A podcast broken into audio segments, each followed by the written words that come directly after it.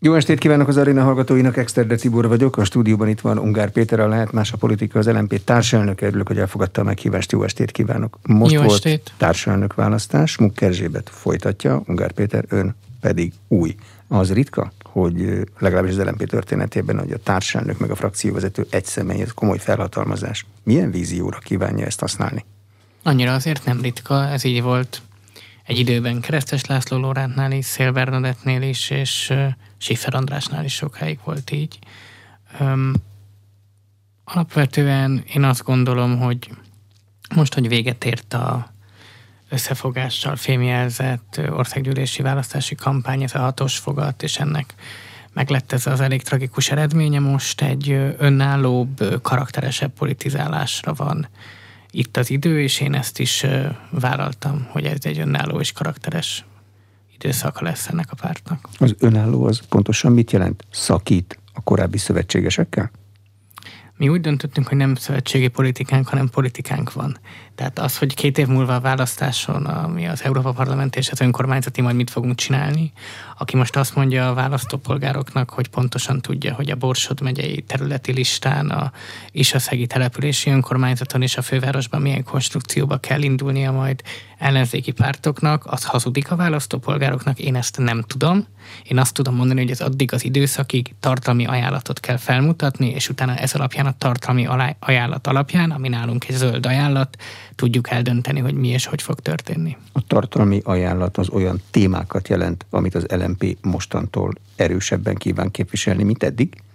Én szerintem a választások óta eltelt időszakban megmutattuk, hogy milyen tartalmi ajánlatunk van. Tehát mind az erdőírtásos rendelet elleni tüntetés, ami a legsikeresebb tüntetés volt a ö, áprilisi országgyűlési választások után, mind a sajó melletti kiállás, mind például az, ahogy ö, a klímabérlet javaslatot szinte egyedül a magyar politikába képviseltek, ezek mind a, képviseltük, ezek mind azt mutatják, hogy van már egy zöld tartalmi ajánlat.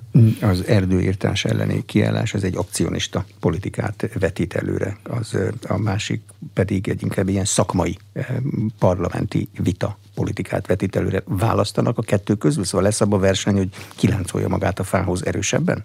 Szerintem egyszerre kell az embernek a fához láncolnia magát, és interpellációt mondani az országgyűlésben. Mindegyik egyszerre kell, hogy legyen. Minden eszköz meg kell, ki kell használni a klasszikust is, meg a nem annyira klasszikust is. Biztos látta, tapasztalta, hogy a nem klasszikus eszközök erőteljes használata időnként a klasszikus eszközök hatásosságának a rovására megy.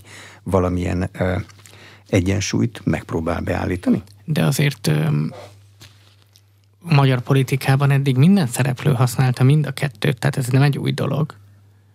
A Orbán Viktorék bontottak kordont, ettől még Navrasics Tibor ö, nagyhangú a napi rendelőti felszólalásokat intézett Gyurcsány Ferencnek. A kettő egyszerre volt ott is. Jakab Péter példája az iránymutató lehet? Hát Jakab, Jakab Péter egy par excellence parlamenti politikus. Tehát Jakab Péternek a politikai megalapozottsága az az ő napirend előtti és azonnali kérdésbeli ö, dolog, amit a miniszterelnöknek mondott. Hát onnan indult az ő politikája. Például az erdőírtás elleni tüntetésnél azt el kell mondani az embereknek, hogy ha nem lehet erdőt tarvágni, akkor mivel fognak fűteni? Hát először is azt kell elmondani az embereknek, hogy becsapják őket, amikor azt mondják, hogy a kivágott ö, vizes fával fog majd bárki Magyarországon fűteni. Tehát kezdjük ott, hogy ez egy hazugság, amit már amúgy a kormányzat is beismert. Egy. Kettő, ö, az, szerintem azért tudtunk rész sikert elérni az erdőírtásos ügyben, mert ö, minden magyar ember, azok is, akik amúgy kormánypárti érzelműek, tudják azt, hogy az erdővagyonunkat egyszer tudjuk rontani, egyszer tudjuk szétverni. Olyan erdőkről beszélünk most, amiről szó volt emiatt az erdőírtó rendelet miatt, amiket a Trianon utáni erdősítésben telepítettek. És itt látjuk, hogy milyen léptékekről van szó. Ez egy olyan környezeti kár, ami generációkra befolyásolja Magyarország életét, és ezért van az, hogy valamennyire visszakozott a kormány. Mhm. Amikor a kormány visszakozik, az egy ellenzéki politikai erő számára egy rész siker. Ez a támogatottságukban megjelenik valahogy? Vagy azt mondják a választók, hogy hát jó, rendben van ez a dolguk, megcsinálták? De nem tudok válaszolni, mert nem elemző vagyok, hanem politikus. De hát önnek éreznie kell. De szerintem nem úgy működik, hogy, vala, hogy valamit jól csinálunk, és akkor rögtön háromszor annyian állunk, mint ahogy álltunk eddig. De azt gondolom, hogy az elmúlt időszakban az LMP láthatóbb volt, mint nagyon sok ellenzéki vetétársa. Mhm. Kiket kívánnak megszólítani? Másokat-e, mint akiket eddig megkíván szólítani az LMP? Az LMP azokat kívánja megszólítani, akik szerint Magyarországon szükség van egy erős, önálló zöld hangra, azokat kívánja megszólítani, akik szerint nem az az ellenzéki politika teljessége, hogy Orbánozós Facebook posztokat írunk ki arról, hogy Orbán Viktor korrupt, pont, az Európai Unió jó, jön a forró ősz, és akkor megnézzük, hogy ez a Telex lágbajnokságában hogy teljesít. Azokat, akik szerint szükség van néha radikális eszközökre, de szükség van olyan javaslatokra, amik mindenkinek az életét könnyebbé teszik, és azoknak, akik alapvetően azt gondolják, hogy az a gazdasági rendszer, ami miatt ilyen a klímakatasztrófa, vagy ilyen mértékű klímakatasztrófa vár ránk, az a gazdasági rendszer, ami ilyen társadalmi egyenlőtlenségeket okozott, azon változtatni kell. Ő, nekik politizálunk, nem fogok demográfiai jelzőket mondani lakhely szerinti jelzőket, végzettség szerinti nem jelzőket, semmi. jelzőket mondani. Néppárt? Tehát kíván válni nem, az LMP? Nem, hát világnézeti párt, pont a néppárt ellentétje. Nem vagyunk néppárt. Világnézeti párt. Amiket én elmondtam, azok világnézeti jelzők. Mekkora közönsége lehet ön szerint ennek a világnézetnek Magyarországon? Van-e valami felső természetes határa? Értelemszerűen nem fogom azt mondani, hogy 2026-ra mi fogjuk egyedül kihívni a Fideszt. Hogyha ez egy 5% fölötti tartós jelenlétet jelent, az már egy relatív siker. A Natur Orbánozás akkor ezek szerint az LMP program mondataiból is ki fog szűrődni. Ha most valaki legördíti az LMP választási programját, azért tele van ilyen mondatokkal. Értelemszerűen az erdőírtási rendeletre, tehát ezt nem azt jelenti, hogy nem mondunk kritikát a kormányjal vagy a kormányfővel szembe, hiszen az erdőírtási rendelet az az Orbán kormány egyik intézkedése, tehát amikor kritikát mondunk, akkor elmondjuk, hogy ezt az Orbán kormány csinálta. Csak vannak javaslatok, illetve önmagában ez nem teszi ki a politika teljességét. Tehát azt mondják, hogy rossz a kormány, így kell jól csinálni? Tehát lesz-e mondatnak egy másik fele? Így van.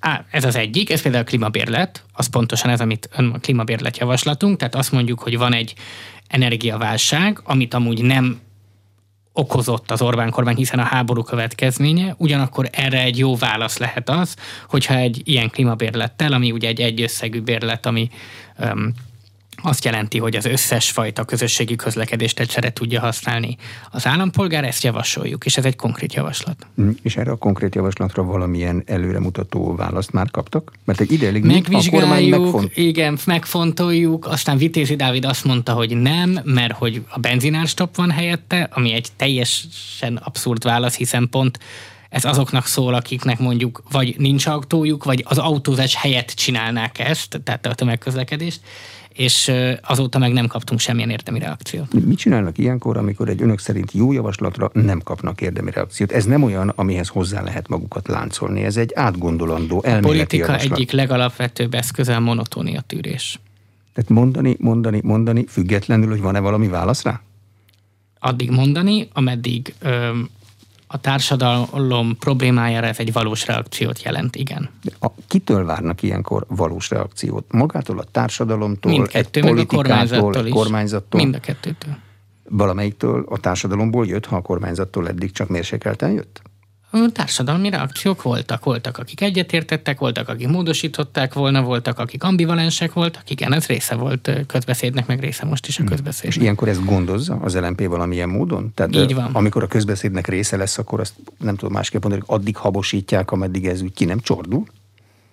Tehát hogy kell ezt jól csinálni ön szerint? De megint egy metodológiai kérdés, amit nem értek, miért kapom a harmadik metodológiai kérdést. Tehát, hogy hogy kell megcsinálni. Én értem, de ilyen... csináljuk. Tehát ez egy tipikusan olyan dolog, amit csinálni kell, nem beszélni róla. Tehát most is éppen ülök egy médiatermékben, és a klímabérletről beszélek. Most nem akarok egy ilyen önmagamat narrálni, de ezzel ö, teremtem meg a klímabérlet társadalmi támogatottságát, hogy aki most hallgatja, az tud a klímabérletről, mert én a neuronjaimon keresztül, a számon keresztül ezt belemondtam a mikrofonba, és akkor ez, ez, ez maga a politikában egy dolog. Mhm. Ha már médiaterméknél beszélünk, milyen csatornákon kívánják megszólítani a közönségüket? Mi számít fő csatornának egy lmp Szerintem nekünk mindenhol, ahova minket meghívnak, ahova be tudunk jutni, ott el kell mondani a gondolatainkat. Ezt én például holnap a közmédiába is megyek, tehát ebbe beleért tettünk olyat, ahol, ami, ami szerintem értelemszerűen kormányzati túlsúly van, de amikor beengednek minket, akkor el kell menni elmondani, a klasszikus médiában mindenhol, és hát az új médiákat kell, el, azt kell elkezdeni nekünk sokkal jobban. Ebben nagyon nagy lemaradásunk van használni, és hát a politikában van egy olyan dolog, ami egyszerűen megkerülhetetlen, akármilyen technológiai innovációk vannak, ez pedig a választópolgárokkal való közvetlen kapcsolattartás. Uh-huh. Párt sajtót, klasszikus párt sajtót akarnak csinálni?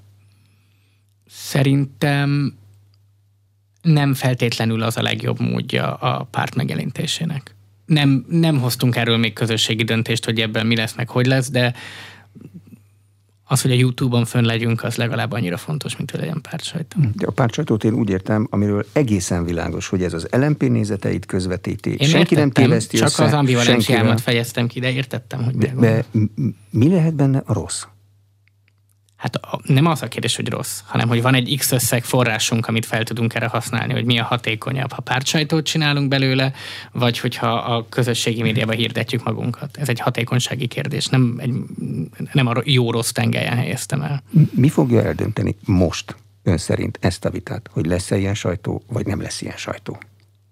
Ezt majd mi belül megbeszéljük önmagunkkal. Mhm. Azt mondta egyszer egy interjúban, hogy a vagyonossághoz felelősség is társul saját vagyonát belekívánja befektetni a pártba? Fölmerült többször, nem zárkozom el tőle. Értelemszerűen, ha az megtörténik, akkor azt a mivel az a törvény, hogy egy magyar állampolgár csak úgy tud egy pártot támogatni, hogy az 500 ezer forint összeghatár fölött megjelenik a magyar közlönybe, tehát ha ez megtörténik, akkor nagyon nagy nyilvánossága lesz. Fölmerült, jelenleg, tehát most nem, lehet, hogy a későbbiekben lesz ilyen.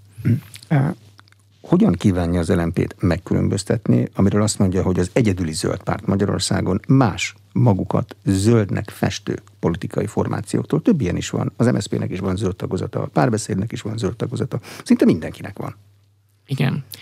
Hát nem mindenkinek, azért a DK meg a Jobbik legalább önmagáról nem állítja azt, hogy zöld. Öm, tehát velük ilyen jellegű konfliktus nincs. A Momentum az egy érdekes dolog, ugye Momentum új elnöke írt egy publicisztikát a magyar hangba.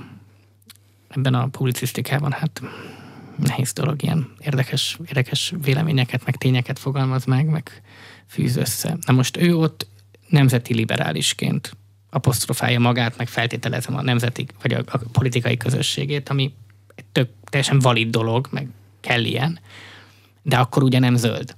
Tehát a dolgoknak vannak jelentése. Aki szerint, ami a szabadkereskedelem a béke alapja, aki szerint a magántulajdonon alapuló piacgazdaság a egyik legfontosabb dolog, aki pozitív példaként emlegeti Margaret thatcher az egy liberális, aki nem zöld. Tehát amikor utána ez az ember azt mondja, hogy a lila a működő zöld, és hogy valójában a Momentum egy zöld politikával foglalkozó párt, akkor valótlant állít, mert aki liberális, az nem zöld. Aki konzervatív, az lehet zöld? Azért kérdezem, mert van például a Matthias Corvinus kollégiumnak a konzervatív zöld politikát népszerűsítő, arról beszélő külön intézménye. Öm, ugye itt a liberális szót csak, hogy gazdaságpolitikailag használtam, ott radikális ellentét van. Az ilyen érték meg, meg mit jelent a konzervatív? Van egy Scruton könyv arról, hogy van jobboldali zöld politika. Én azért a Matthias Corvinus kollégium egy jó pár milliárd közpénzből működik Fideszes fennhatóság alatt, hiszen Orbán Balázs maga a főnöke ennek az egésznek. Az erdőírtási rendeletről azt mondta Matthias Corvinus Kollégium Klimapolitikai Intézete, hogy azért jó dolog kiírtani az erdőket, mert amúgy is leégnének a tűzbe ami a forróság miatt van. Na most ez egy olyan szakmaiatlan dermesztő blödség, hogy ezzel szerintem megbeszéltük, hogy mi a véleményünk a jobboldali zöld intellektuális műhelyekről. De ennyire egyszerű kérdés volna az, hogy ki zöld, meg ki nem zöld, aki szereti és védi a fákat, az biztosan zöld, aki meg azt gondolja, hogy azzal gazdálkodni lehet, vagy kell, az meg biztosan nem zöld? Nem az erdők, ilyet. az erdők bonyolultabbak, mert vannak energiaerdők, meg mindenféle olyan Vannak örökerdők is, vannak erdőtervek, ami alapján kitervelnek, nem ezt mondtam. Értelemszerűen, ha mi lennénk kormányon is kitermelnék az erdőket fenntartható módon, tehát senki nem mondta, hogy nem szabad az erdőt kitermelni, csak mondjuk olyan rendeletet nem szabad hozni, hogy amikor akácost vágjuk ki, akkor nem kell magyar őshonos fajjal visszatelepíteni, hanem le, kell hagyni, hogy visszanőjön az akác, tehát ilyeneket nem hozunk. A zöld gondolat azt jelenti, hogy az ember nem a természeten kívülálló dolog, az ember által felépített civilizációs vívmányok, az a gazdasági rendszer, amit létrehozott, az nem a természet felett uralkodik, és hogy alapvetően a természeti tények, a természeti folyamatok, azok olyanok, amik mindig szükségünk lesz, és egy olyan rendszert hoztunk létre, ami nem számolja bele, nem számol el azzal a kárral, amit a természetnek okoz, és ennek súlyos problémái lesznek. Ilyen az asszály, ilyen a vízhiány, ilyen a klímakatasztrófa, ilyen az, hogy a sok, tehát az élőlények sokfélesége jelentősen csökken, ezek mind ilyen dolgok. És a zöld politika, ami álláspontja szerint akkor Magyarországon egyedül az LMP ezekre tételes megoldást kíván adni? Ennek volt egy mozgalmi gyökere a 60-as, 70-es években Nyugat-Európában, ami elmond, ezeket a problémákat először felvetette akár a, nem tudom, hogy emlékszik a DDT, meg a mm. madarak kapcsán, azt és ennek a mozgalomnak egy része politikával kezdett el foglalkozni, ezt hívják zöld politikának, tehát ez nem egy ilyen, tehát ez egy definiált, maga eredet történetével rendelkező dolog. Ez nem minden, mert ez valami. És az LMP ennek a része. Ilyen ügyekkel, mint például, hogy kell-e atomenergiát használni, van-e az LMP-nek világos zöld válasza? Az LNP elutasítja az atomenergia békés célú használatát. Ez egy... Nyilván a háborúsat meg pláne. Igen, de ugye nem az volt a kérdés. Öm, a, ez, ez a válaszunk, nekünk vannak ilyenbe erőteljes válaszunk, de még csak egy pillanatra visszatérnék ebbe a kizöld, ki nem zöld kérdésbe. Tehát én nem mondom azt, hogy attól, mert valaki konzervatív alapgondolkodású, attól nem lehetnek a természetvédelmemmel kapcsolatos dolgai. Folyamatosan a teremtett világról beszélnek a Ez konzervatív egy gyönyörű szó, semmi gond nincs ezzel. Nemrég voltam boltban. Fokhagyma, háromféle volt. Kínai, brazil, meg azt hiszem portugál. Egyik se volt magyar. Persze, a ö, Fideszes szavazó lelkileg most egyetért velem, hogy azt mondom, hogy felháborít, hogy Magyarországon nincs magyar fokhagyma. De valójában, amikor azt mondom, hogy ez azért van, mert egy olyan gazdasági rendszer van a világon, ahol nincs beleszámítva az a környezeti terhelést, amit azzal okozunk, hogy azt a ki, szerencsétlen fokhagymát Kínából elszállítjuk Magyarországra, és ennek az a következménye, hogy nem lehet a szabadkereskedelmi logikán alapuló világrendet felépíteni, akkor ezzel valójában mind a Fidesz politikája ellentétes, mind a Momentum politikája ellentétes. De ebből mit lehet kihozni? Ne legyen szabadkereskedelmi megállapodás, legyen a kínai fokhagyma annyi, amennyibe ez valójában került, szállítási költség, konténerhajózás, vámok, stb. És a választópolgár erre azt fogja mondani, hogy hurrá, és a választópolgárral őszintének kell lenni dolgokban. Tehát például az a fajta élelmiszer berendezkedés, amit mit mondunk, abból az következik, hogy nincs egész évben folyamatosan málna, hanem vannak zöldségek, gyümölcsök, amelynek vannak szezonális, tehát vannak időszakai, amikor nagy, nagy arányban lehet kapni, és vannak időszakai, amikor nem nagyon lehet kapni. De azért valljuk be, hogy ez a mi szüleink, nagyszüleink generációjában így volt. Az őszinteségre kívánja az LNP a politikáját építeni? Tehát Igen, azt mondja, hogy egyél olyan, amit, nagy... amit képes vagyok, nagyon leegyszerűsítve, a saját kertedben megtermelni? Nem, nem azt nem mondjuk De mindenki. akkor azt is kell mondani, hogy nem lesz banán, mert az itt nem terem meg meg papaja, meg citrus, meg ilyenek. Én szerintem a magyar társadalmat az avokádó nélkül is fenn fogjuk tudni tartani hosszú távon, tehát túléltük egy ideig nélküle, túl fogjuk élni újra nélküle. Lehet ilyen dolgokat behozni, csak akkor annak legyen benne az árába. Viszont az, ami a mindennapokhoz kell, az alapvető megélhetéset, amit itthon meg tudunk termelni, az meg legyen sokkal olcsóbb, és legyen hazai. Tehát ez a különbség. A, öm, egyszerűen és nem, nem csak ebben, nagyon sok olyan dolog van, a, és úgy alakult ki most a társadalmi rendszer, hogy az emberek a fogyasztói cikkek alapján tudnak csoportokhoz, közösségekhez tartozni, a fogyasztói cikkek alapján van valami érzelmi kapcsolatuk a társadalommal. És ez is egy olyan dolog, ami egy olyan fenntartatatlan versenyt eredményez, ami részben az emberi boldogtalanságot is magával hozza, részben pedig egy olyan gazdasági meg természeti problémákat okoz, ami miatt ennek előbb-utóbb nagyon csúnya vége lesz, és mi vagyunk azok, akik azt mondják, hogy ennek legyen szebb vége. De akkor azt is meg kell mondaniuk feltehetőleg, hogy akkor mihez kötődjenek az emberek, ha nem a fogyasztói csoportokhoz, nem a státusz szimbólumokhoz, nem a karóra márkájához, nem az autó márkájához. Akkor mihez? Ugye itt ez egy azért érdekes dolog, mert itt van a zöld politikának egy kifejezetten konzervatív alapja, vagy egy, egy, egy konzervativizmusból is jövő kisközösségi gondolata. Tehát például az egyik legszebb dolog szerintem, ami velén személyes politikai karrieremben is találkoztam, ami kicsit kezd kiveszni Magyarországon, de annyira talán nem, az például a lokálpatriotizmus. Épülj, szépülj, gondozd a kerted meg az utcád? Így van. És ez lesz, az, ilyen mondatok lesznek az LMP kampányában? Megint, egy, valahogy, metod, megint egy metodológiai kérdést tesz föl. Megpróbálom az embereket valahogy közelebb hozni ahhoz, amit ön mond. De, tehát, hogy a plakáton mi lesz? Tehát a plakáton az lesz, ami 2010-ben volt, hogy igenis lehet magyar a bolti paradicsom. Ennél egyszerűbben szerintem ezt nehéz összefoglalni, amit most elmondtam. De öm, persze, ez azt jelenti, hogy ezeknek a kis közösségi ö, ilyen érzelmi kapcsolatoknak, meg ezeknek a kis közösségi előállítási formáknak nagyobb támogatást kell adni. A zöld elvi alapvetéseket, például az atomenergia bármilyen célú elutasítását, azt a valóság nem tudja átírni? Amikor energiaválság van, és az emberek meg fogják kapni előbb-utóbb a számláikat, és Ugye mindenki azt hallja, hogy az atomár az a legjobb. Igen. Tehát az energiaválságban nagyon érdekes ez a Paks 2 vita. Azért nagyon érdekes, mert a Paks 2 jelenleg nem egy létező atomerőmű, tehát nem tud befolyással lenni a magyar energiaárakra, hiszen nem létezik. A Paks 1-nek meghosszabbítják az üzemidejét, ez már egy megtörtént dolog, valószínűleg 2040 körülig. Um, amikor Paks 2-ről beszélünk, akkor szerintem egy módon nagyon könnyen rá lehet mutatni, hogy mi a probléma itt a dolgokkal ki vállalja azt, hogy az ő lakókörnyezete alá, tehát ahol ő él, oda rakjuk a nukleáris hulladékot. Mutassa, mutassa meg, aki a Paks 2 támogatja, hogy ez melyik magyar település. Erre nem válasz az, hogy Oroszország óriási. El lehet azt oda szállítani. De az oroszok nem szállítják el. Hát különben nem lenne Bodán, meg Baranyába több helyen feltárás, hogy ott legyen atomtemető. Az se válasz rá, hogy majd megoldjuk, amikor odaérünk a hídon, akkor kell átmenni, amikor Milyen odaértünk. Érdekes.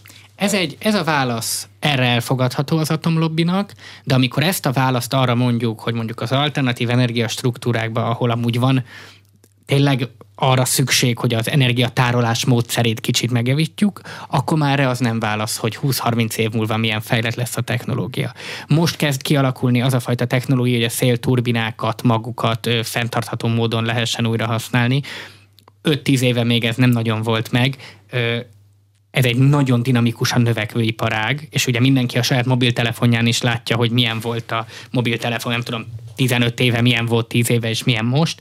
Hát ugyanez a fajta forradalom játszódik le az alternatív energiába. Az atomenergia kapcsán, ami egy sokkal lassabban fejlődő, sokkal régi, sokkal klasszikusabb iparág, ott, elvári, ott el lehet mondani ezt, hogy hát majd addigra megoldjuk, ebben meg nem. Tehát nagyon, itt nagyon nagy kettős mércét érzek. Van a zöld politikának egy ilyen előszereteti sorrendje az energiatermelési módszerekben, hogyha a legrosszabb az atom, akkor mi a második? Nem az atom a, leg, nem az atom a legrosszabb. Én, én, nem úgy, szerintem a fosszilis a legrosszabb. A fosszilis, tehát amikor szenet égetünk, meg olajat? Igen. A, ö, tehát a legjobb energia az az el nem használt energia. Amit meg se termeltünk. Igen, na most ez egy, ez egy nagyon fura közhelynek tűnik ilyen Paulo coelho de jelenleg az a helyzet, hogy orosz gázzal fűtjük a magyar utcákat. A magyar lakossági energiafelhasználásnak a hatékonysága az drámai. De drámai. És nem nagyon tudom, milyen ellenérvet lehet arra felhozni, hogyha a lakossági ingatlanokat leszigeteljük, ráadásul most egy gazdasági válság lesz, ahol lefelé megy a gazdaság, de konjunktúra van. Hogyha elkezdjük pörgetni egy ilyen szigetelési programmal, ugye az bemarad az a pénz, az magyar munkásokhoz megy, az magyar cégekhez megy, tehát pörgeti még a hazai gazdaságot is. Egy ilyen szigetelési programnak nem nagyon tudom mi a, mi a hátránya. Tehát ez az egyik, ez a legjobb. A nap, a szél, a geotermikus, azoknak is nagyon, persze minden, ami energiát állít elő, annak van valamennyi környezeti terhelése, hát különböző anyagokból van a nap, meg a szélenergia is, de hát azért azok, az egy nagyon jó dolog. A, volt az 50-es években, meg kicsit előtte egy szovjet ö, matematikus fizikus, Kardashev, aki azt mondja, hogy egy bolygó civilizációja akkor lesz a, ö, egy bizonyos fejlettségi fokon, amikor a bolygón lévő összes energiát fel tudja használni. A napból sokkal több energia jön jelenleg a Földre, mint amennyit az egész Földnek szüksége van ahhoz, hogy működjön. Ez csak egy technológiai kérdés, amit előbb-utóbb meg fogunk tudni oldani, hiszen az folyamat, értem, hogy a nap majd előbb-utóbb minden csillag meg fog halni, de ez nem a szerkesztő úr életében, meg az én életemben lesz, hanem egy... Ha szerencsénk van. Ha szerencsénk van, nem, azért ez egy pár millió év. Ö, tehát, hogy az, azzal, azzal azért egy nagyon könnyen belátható dolog, hogy a legjobb, ha azt tudnánk használni, hiszen az folyamatosan mindig elérhető. A nap mindig föl kell. De ilyen ügyekben egy pártnak, egy ellenzéki pártnak, egy ötfős frakcióval osztanak lapot? Tehát mondhatja azt, hogy leteszek akkor megoldási javaslatokat, amihez feltétlenül nagyon komoly szakértői háttér kell, akiknek a neve ismert. Azokat ki kell fizetni, azok nem dolgoznak ö, puszira, már elnézést. Tehát az LNP letesz ilyeneket az asztalra? Letett az LNP is, de, nem, de az Energiaklub is például letett egy ilyen javaslatot. A szélenergiát vegyük, most csak egy példát mondom.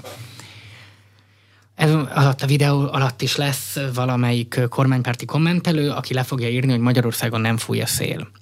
Ez ugye, tehát van, ahol fúj, van, ahol nem fúj, vannak ez, szélcsatornák Igen, tehát ez egy, ez egy úgynevezett tudományos kérdés, és én nem vagyok egy posztmodern ember, tehát ezeket ebben nézzük meg. Tehát Magyarországon is fúj a szél. Az ELTE energiaföldrajz kutatócsoportja szerint Magyarországon fúj a szél. Pont nemrég volt egy ö, finn egyetem, ahol végignézték az európai országoknak, milyen energiamixük tud lenni a valóságban, ami meg tud valósulni. Ott azt mondják, hogy 10 és 20 százalék között tud Magyarországon a szélenergia lenni. Nem igaz az, hogy az összes madarat rögtön megöli. Ezeket le lehet állítani, hogyha vándorlási időszak van, tehát a madarak vándorolnak, illetve hát az elhelyezést úgy kell tenni, hogy ne ott legyen a vándorlási útvonal. És nem igaz az, hogy a turbinákkal nem lehet mit kezdeni, ezek mind nem igazak már. Tehát ilyenkor nekünk az a dolgunk, hogy társadalmi támogatottságot teremtsünk annak, hogy legyen Magyarországon szélenergia, amit 2016-ban betiltott a Fidesz. De akkor megint csak metodológiai kérdésekhez jutunk el, mert számolniuk kell azzal, hogy mi lesz a szél turbina környékén élők véleménye. Nem fognak neki örülni. Akkor ki kell számolniuk, hogy hány ember fog inkább örülni neki, hány meg nem. És ehhez kell a mondani valójukat arányosítani, meg Tehát, faragni, nem? Azt hiszem, hogy Vépen lett az, ami Szombathelytől nincs messze az első magyar ö, szél turbina, én nagyon kétlem, hogy ott a helyben élők ezt nem szeretnék. Hát a Kisalföldön van valahány. Én azért nem nagyon hallottam még mély lakossági panaszról. Hát azért az magasan van, meg itt nem, nem a lakott területben van, tehát nem a győrnek a, nem tudom, Révai utcába rakjuk. Akkor ilyeneket fognak uh, idézőjelben erőltetni? Hogy tessék több szél erőmű nem parkot az, építeni Magyarországon? Nem az, hogy több ennél drámaibb a helyzet. 2016 óta ez be van tiltva. Nincs még egy ilyen ország az Európai Unióban. Nincs még egy ország, ahol be van tiltva a szélenőmű telepítése. Ez egy annyira abszurd dolog, amúgy a Palkovics miniszter úr már elkezdett ki hátrálni ebből. Azt mondta, meg kell vizsgálni. Nagyon jó, 12 éve vannak kormányon. Miért tiltották be? Nem tudnak egy éppeszű érvet, és ez tényleg ezt egy éppeszű érvet nem tudnak a tiltás mellett mondani. Napenergia hasznosítás, az meg földeket, vagy mindenhova, ahova csak lehet háztetőkre? Napenergiában nekünk az az álláspontunk, hogy elsődlegesen nem zöldmezősen, barnamezősen, tehát olyan helyen, ahol nem a termőföldtől veszi el a területet, hanem mondjuk egy ipari létesítményre, vagy egy pajtára kell helyezni, igen a párt körül lévő értelmiségieknek, Sifer Andrásnak, Róna Péternek szán valamilyen szerepet?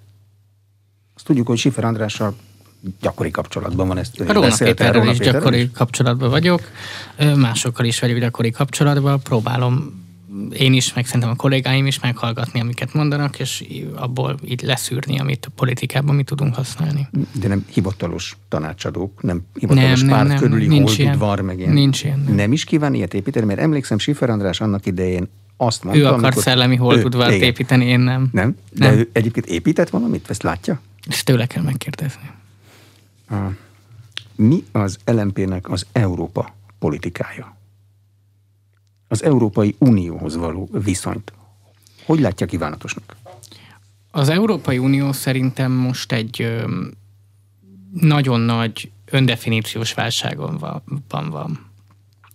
Mert van egy ilyen narratív, amit önmagáról elmond, hogy a béke meg a humanizmus alakította ki az Európai Uniót. Véleményem szerint az Európai Unió egy hidegháborús intézmény tulajdonképpen. És a hidegháború végével, amikor kialakult az amerikai egyeduralmon, alapuló világrend, abban az Európai Uniónak a helye, mint ahogy a világ bármilyen másik helye nem volt megkérdőjelezhető, hiszen az amerikai egyeduralom része. De hogyha kialakul egy több pólusú világrend, ott az, hogy az Európai Unió egy önálló pólust képeze, vagy az Egyesült Államoknak egy nagyon közeli szövetséges, hogy szépen mondjam, az mostanában dől el és nem az önálló Európa felé megyünk. Tehát a, az Európai Unió értelemszerűen abból a szempontból biztosan nem önálló, hogy Magyarország határait is a NATO garantálja, ami alapvetően egy amerikai dominanciájú szervezet. És ez nagyon helyes, hogy legalább valaki garantálja a magyar határokat. Szerintem, ha valamikor ez fölértékelődött, az, azóta van, hogy a szomszédban háború van.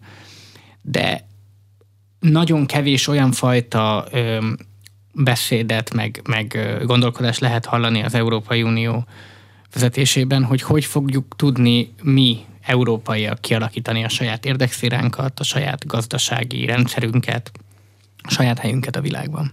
Lát erre való törekvést, mert a magyar kormányfő rendszeresen erről szokott beszélni, hogy az Európai Uniónak teljesen mást kell csinálnia, mint amit most csinál. Vele ért egyet? Nem, mert ő inkább azt mondja, tehát a követke, vannak az Európai Unió alapítói. Na most Orbán Viktor azt mondja, hogy vissza kell térni ahhoz, amit az Európai Unió alapítói akartak az Európai Unióval, hogy ez ne legyen egy politikai szervezet, ez egy sokkal konfederáció jellegű szervezet legyen, ahol bizonyos gazdasági, meg egyéb közös ügyeink vannak, de amúgy engedi, hogy mindenki azt csinált akarjon. Hogy vissza kell térni az eredetihez, amit az alapító atyák mondtak. A, sokan a többi ellenzéki vetélytársainknak meg azt mondják, hogy be kell teljesíteni, amit az alapító atyák akarnak, és létre kell hozni egy föderális Európai Uniót, amelyben mindannyian megfogjuk egymás kezét, és rohangálunk egy mezőn, és énekelünk. Európai Egyesült Államok, ez a DK. Igen, de mondjuk az Európai Egyesült Államok egy érdekes kérdés, mert az Egyesült Államokban nagyon bizonyos szempontból sokkal több szabadsága is van egy államnak, mint amit mi azt előre gondolnánk. A, szerintem itt az a probléma, nekem személyesen, meg szerintem az LMP-nek is az a problémája, hogy amit ezek a nyugat-európaiak a 50-es évek elején gondoltak a világról, meg ami alapján létrehozták ezt az egészet, az már elmúlt. Tehát már ezen az alapon, hogy szél és, szén és acél közösség van, hogy a szabad kereskedelem mindig jó. Ezek az alapok, ezek már nem jók ebben az időben. Tehát sok minden elavult az elvi alapjaiból ennek a közösségnek. De most kit kell figyelni, amikor azt keressük, hogy a nyugat-európaiak mit gondolnak?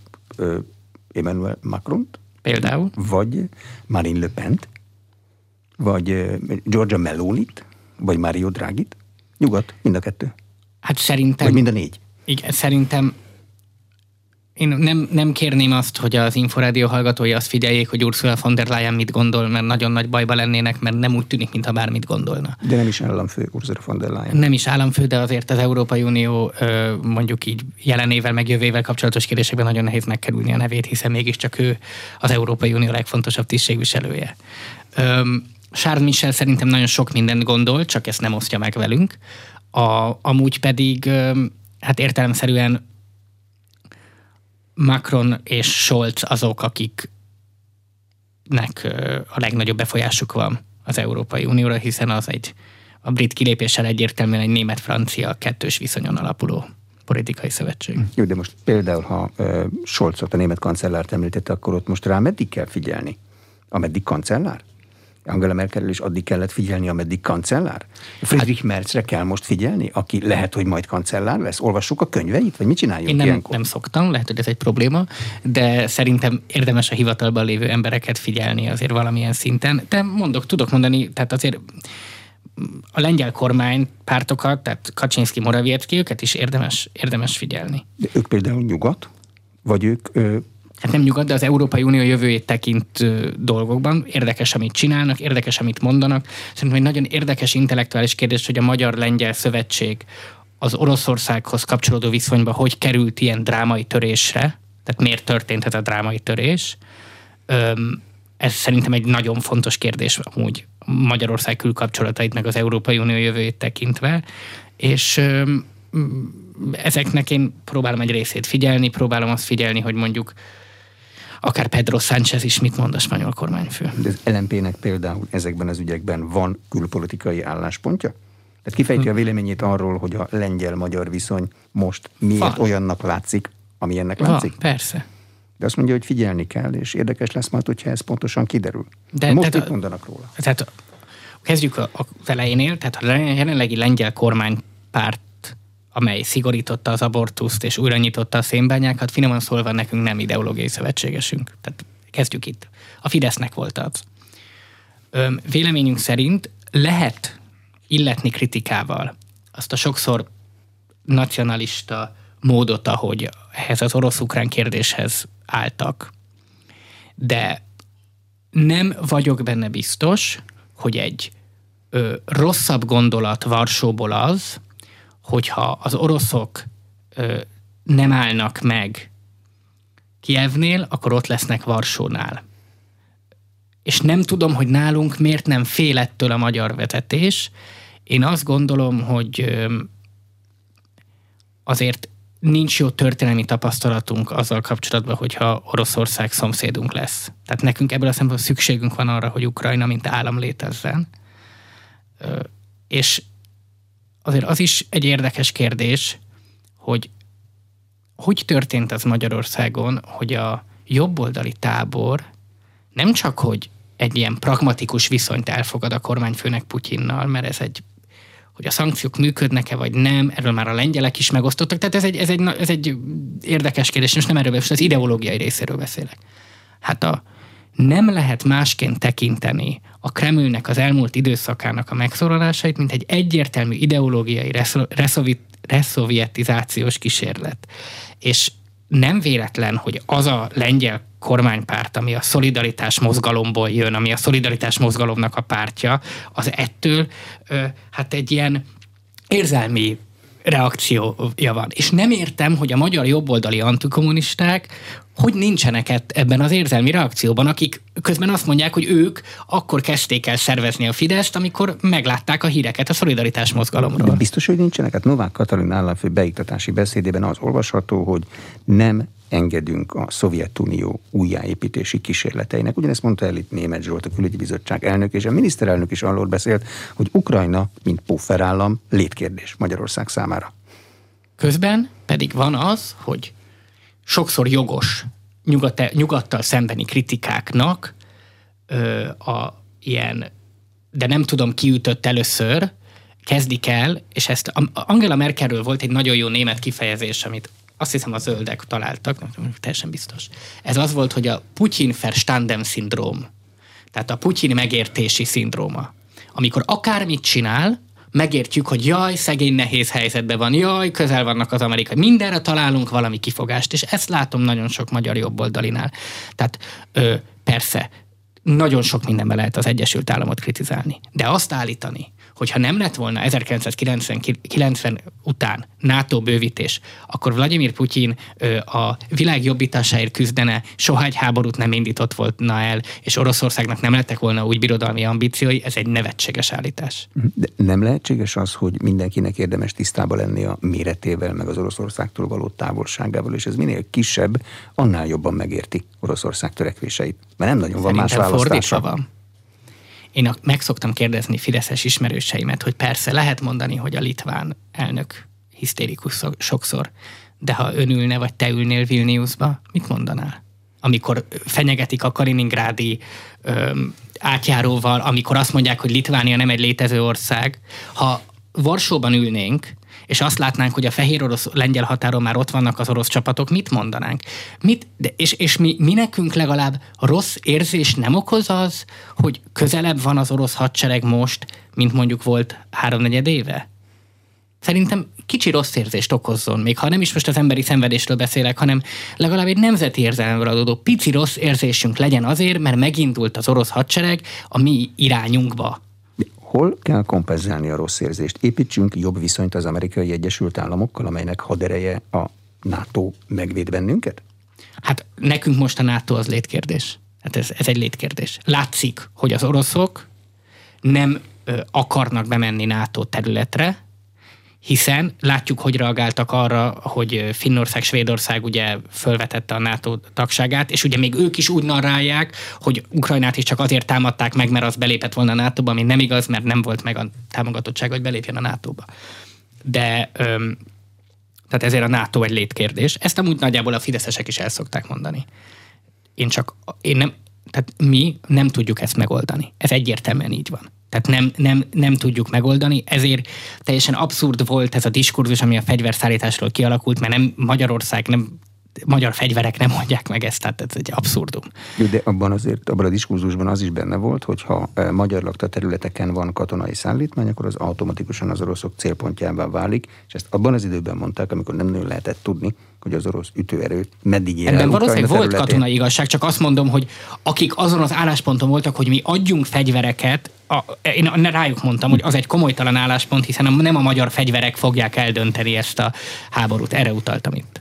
Mm nemzetközi kapcsolatrendszere a lehet más a politikának milyen lesz? Volt egy időben, Beszerics Tamás európai parlamenti képviselőjük, de ő egy belső konfliktus után az LMP-ből kilépett. Azt mondta, hogy ez Igen. számára már nem vállalható így tovább.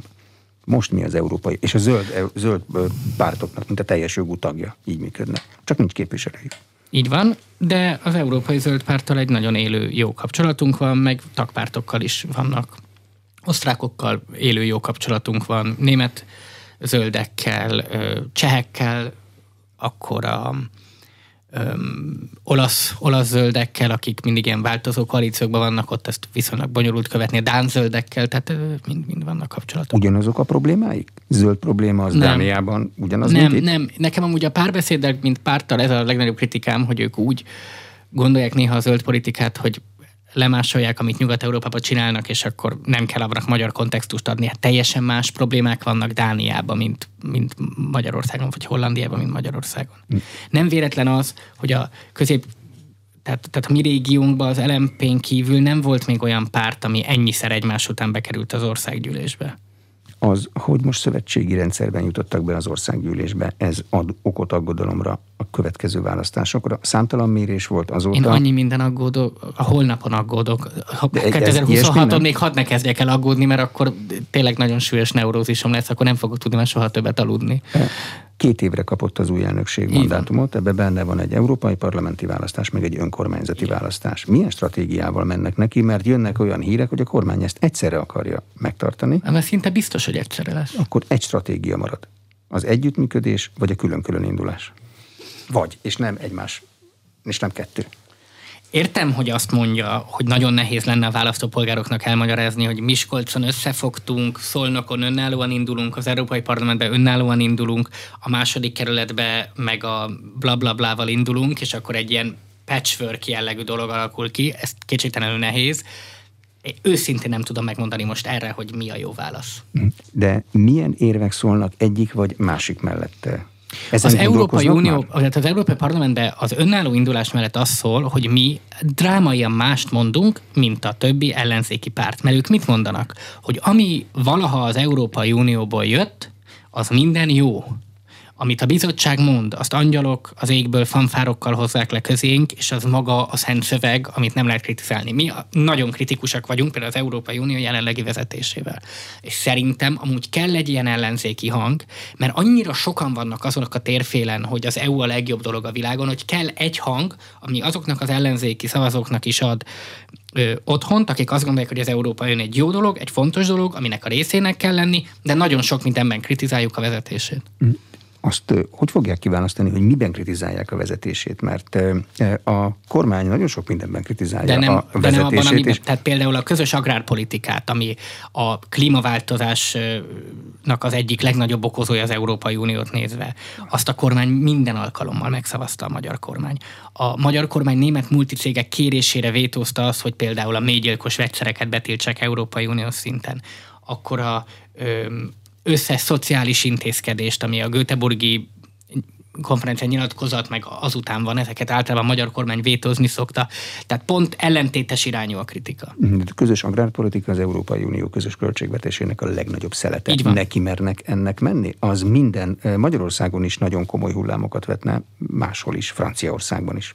De, a, de az a, tehát a közös agrárpolitika lényege, hogy a francia agrárvállalkozóknak a hihetetlen politikai érdekérvényesítő képessége miatt a francia agrárvállalkozók érdekei szerint kap pénzt, a mezőgazdaságra Európában mindenki. Az egy egyértelmű. Azért, mert a monetáris politikát a német lobby vette át, cserébe megkapták a franciák az agrárpolitikát. Ez egy geopolitikai leosztott játék volt, ez egyáltalán nem magyar érdek szerint van tudom, hogy a miniszterelnöknek az az álláspontja, mert ezt fölvetettem már az országgyűlésbe többször, hogy hát lehet, hogy igazam van, de ennél, ha változik Magyarországnak csak rosszabb. De hogyha mindenről ezt gondoljuk, akkor valójában annyira nem vagyunk nagy ellenségei az Európai Uniónak. De hogy lehet elmagyarázni például a közös agrárpolitika változásának irányát egy olyan gazdának, akinek ebből pénze van? Neki azt kell valahogy bebizonyítani, hogy ebből neked több pénzed lesz, nem kevesebb. Szerintem akik a közös agrárpolitika kedvezményezettjei nem lesznek LMP szavazók. Nekem nem az a gazdával van dolgom, aki a közös agrárpolitika miatt a parlagon hagyott földér kap pénzt. Nekem azzal van dolgom, aki ö, szociális szektorban dolgozik, és látja, hogy kínai, a fokhagyma is ezt felháborítja. Vele van dolgom, nem azzal, aki mondom, a parlagon hagyott földér pénzt kap. Ez a beszélgetésünk elején jött fel a kínai fokhagyma, de azt nem mondta meg, hogy mit akar mondani annak, akit a kínai fokhagyma felháborít. Azon kívül, lehet magyar azon a bolti kívül, paradicsom. Azon kívül, hogy a magyarnak biztos jobb az íze. De ezzel a kormány is mindig próbálkozik. Együnk magyar, termeljük meg. De semmilyen védőintézkedés nincs a magyar termékekre. Hát nincs védőintézkedés, nincs, nincs, még legalább annyi kötelezettségszegési eljárás indult el Magyarország ellen induljon el pár azért, mert nem tudom, valamilyen, valamilyen nagyon furfangos módon nem engedjük be a kínai fokhagymát, vagy a spanyol, nem, nem tudom, milyen terméket mondjak. Mhm. De ellenzéki pártnak ebben van eszköze? Mehet az európai fórumok elé? Vagy csak saját belső törvényhozásban próbálhat nem, módosító hát javaslatokat magyar, csinálni? Magyar parlamentben kell ezt elérni. Jó, de akkor ezt nem kell kiszámolni? Hogy kinek, hogy több embernek fog-e tetszeni ez a módosítás, mint ahány ember azt fogja gondolni, hogy ez számára káros? De az egyszeri bolti vásárlót Az LNP egy világnézeti párt. Nekünk nem az a lényeg, hogy a többségnek tetszen. Nekünk az a lényeg, hogy a vagukat zöldnek gondolkodó embereknek tetszen. Nem a társadalom 70%-a a cél. A világnézeti párt sose tör kormányzási többségre? Hát jelenleg is van kormányon egy világnézeti párt. Jó, de Magyarországon nem tör kormányzási többségre az hát egyedül LMP? nem, de a kormánykoalíciók része szokott lenni világnézeti párt. Most is az, előzőben is az volt, az azt megelőzőben is az volt. Az LNP-nek ebből a szempontból vannak természetes szövetségei. Az ember úgy képzelni, én legalábbis úgy képzelem, hogy olyanokkal biztos nem lehet, akik homlok egyenest mást mondanak. Például a Magyarországon kiszámít LNP együttműködő partnerének. A, tehát a, a, a zöld politikának a rendszerkritikus gondolat miatt a baloldali gazdaságpolitikai gondolatokkal van egyfajta természetes szövetsége. De nem melyik baloldalon Magyarország? Tehát melyik baloldali politikai tömörülés? De direkt azt akartam mondani, hogy nem fogok pártnevet mondani, mert uh, nem. és azt gondolom, hogy, hogy először még nem itt vagyunk. Tehát azt hiszem, azt is miniszterelnök úr szokta mondani, hogy akkor kell a hídon átmenni, ha odaérünk. Tehát még, még nem, hogy a hídon nem vagyunk, még a híd előtt se vagyunk. Mhm. Azt mondta, hogy most nem szövetségi politikát kell csinálni, hanem politikát kell csinálni. Az eddigi szövetségi politikák most zárójelbe kerülnek. Például mi lesz Budapesten? ahol a főpolgármester az LMP támogatását Én úgy tudom, bírja. hogy a főpolgármester úr szeptemberben be fogja jelenteni, hogy újrázni akar a pozíciójában. Még nem hoztunk erről közösségi döntést. Amennyiben nekem lesz közöm ehhez a közösségi döntéshez, én azt fogom javasolni a pártomnak, hogy vizsgáljuk meg, hogy az a program, amit főpolgármester úr letett, amikor kérte a budapestiek bizalmát, az mennyiben valósult meg, értelemszerűen tisztességesen beleszámítva azt, hogy a kormány tényleg nagyon sok pénzt vont el Budapestől, és beleszámítva azt, hogy azért volt egy Covid helyzet, meg most van ez az energiaválság helyzet, tehát ezeket a külső körülményeket beleszámítva vonjunk mérleget abból, hogy milyen ö, Karácsony Gergely teljesítmény, és csak ez alapján döntsünk majd erről. Mm, tehát ha elvi alapon támogatható, akkor támogatni fogják, ha nem teljesített a vállalásaiban elég jól, akkor nem fogják támogatni? Így van ha nem fogják támogatni, akkor az értelemszerűen önálló lmp és főpolgármester jelöltet jelent? Ez is felmerülhet. Mikor döntenek erről? Hát ez azért még szintén. De szintén egy idő. De azt el tudom mondani, hogy várospolitikában nagyon kompetens emberek vannak az LMP-ben, nagyon komplex gondolataik vannak, bevallom őszintén innentől az urban, tehát ez a várossal mit kezdjünk, ezzel nem foglalkoztam életembe kellően, de azt látom, hogy az igenis egy érdekes kérdés, hogy mire használjuk a város tereit, hogy ö, mire, mire használjuk a rakpartot, hogy ö, mit, mi az autó, mi nem az autónak a szerepe, ezek nagyon komplex kérdések, és akár Gály József, aki az LMP szóvivője, akár Bakos Bernadett, akár Csárdi Antal, akár Ferenc István, ezek mind olyan emberek az LMP-ben, akinek heltai. Tehát, hogy mind olyan ember, akinek nagyon komoly gondolatai vannak.